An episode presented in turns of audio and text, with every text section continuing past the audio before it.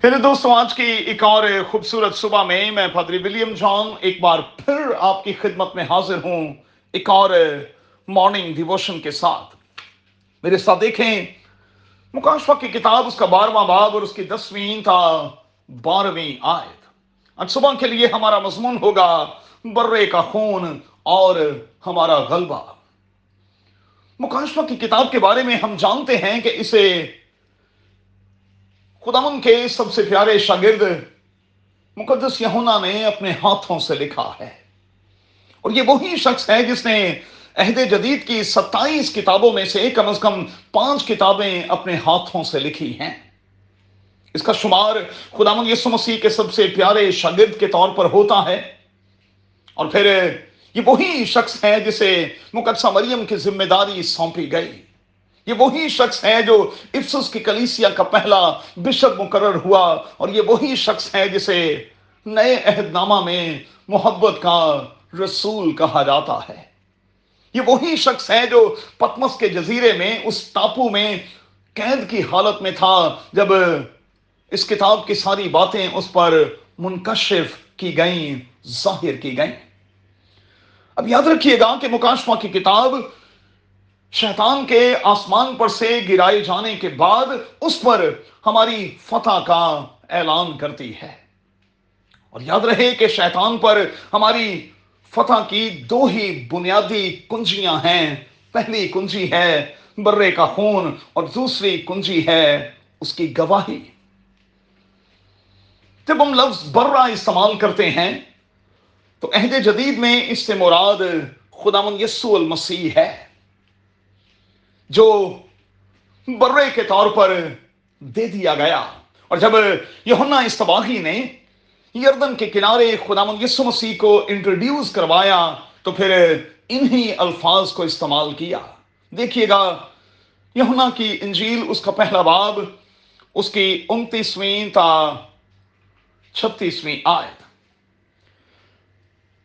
خدا کے کلام میں دکھایا گیا ہے کہ جب یوحنا نے خداوند یسوع مسیح کو انٹروڈیوس کروایا تو لوگ اسے چھوڑ کر خداوند یسوع مسیح کے پیچھے ہو لیے۔ وجہ کیا تھی؟ وجہ یہ تھی کہ اسرائیلی برے کے مفہوم کو سمجھتے تھے، وہ جانتے تھے کہ یہی چھٹکارے کا باعث ہوتا ہے۔ المسیح نے بطور برے کے دوستو یہی تو کیا۔ مصلوب ہمیں ہونا تھا، مصلوب وہ ہو گیا۔ اس نے خون بہا کر ہمیں ایسا پاک صاف کر دیا، یوں محسوس ہوتا ہے کہ ہم نے کچھ کیا ہی نہ ہو۔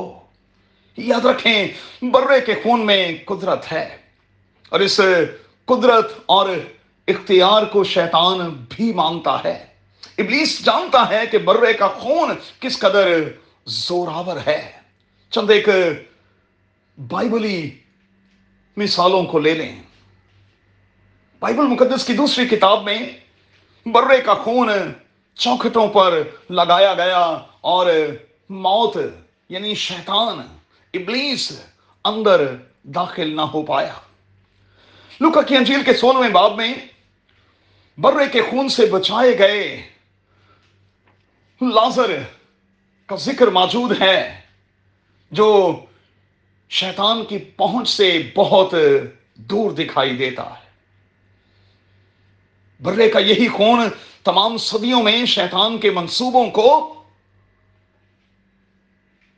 غلط قرار دیتا ہوا، اسے ناکام بناتا ہوا ہمیں واضح طور پر دکھائی دیتا ہے۔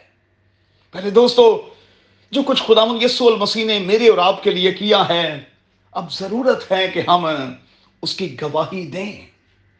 رومیوں کے 10ویں باب کی نامی آیت کا یہی تو تقاضا ہے، مطالبہ ہے۔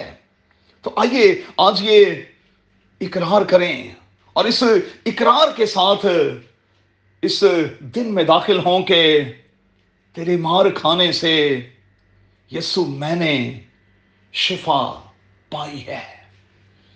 آئیے دنیا کے لوگوں کو بتائیں کہ اگر وہ شفا کو لینا چاہتے ہیں، بحال ہونا چاہتے ہیں تو صلیب کے نیچے آ جائیں. قادر خدا ہمیں اس گواہی کو دیتے رہنے کا، اسے دہراتے رہنے کا بھاری فضل بخشے. آمین.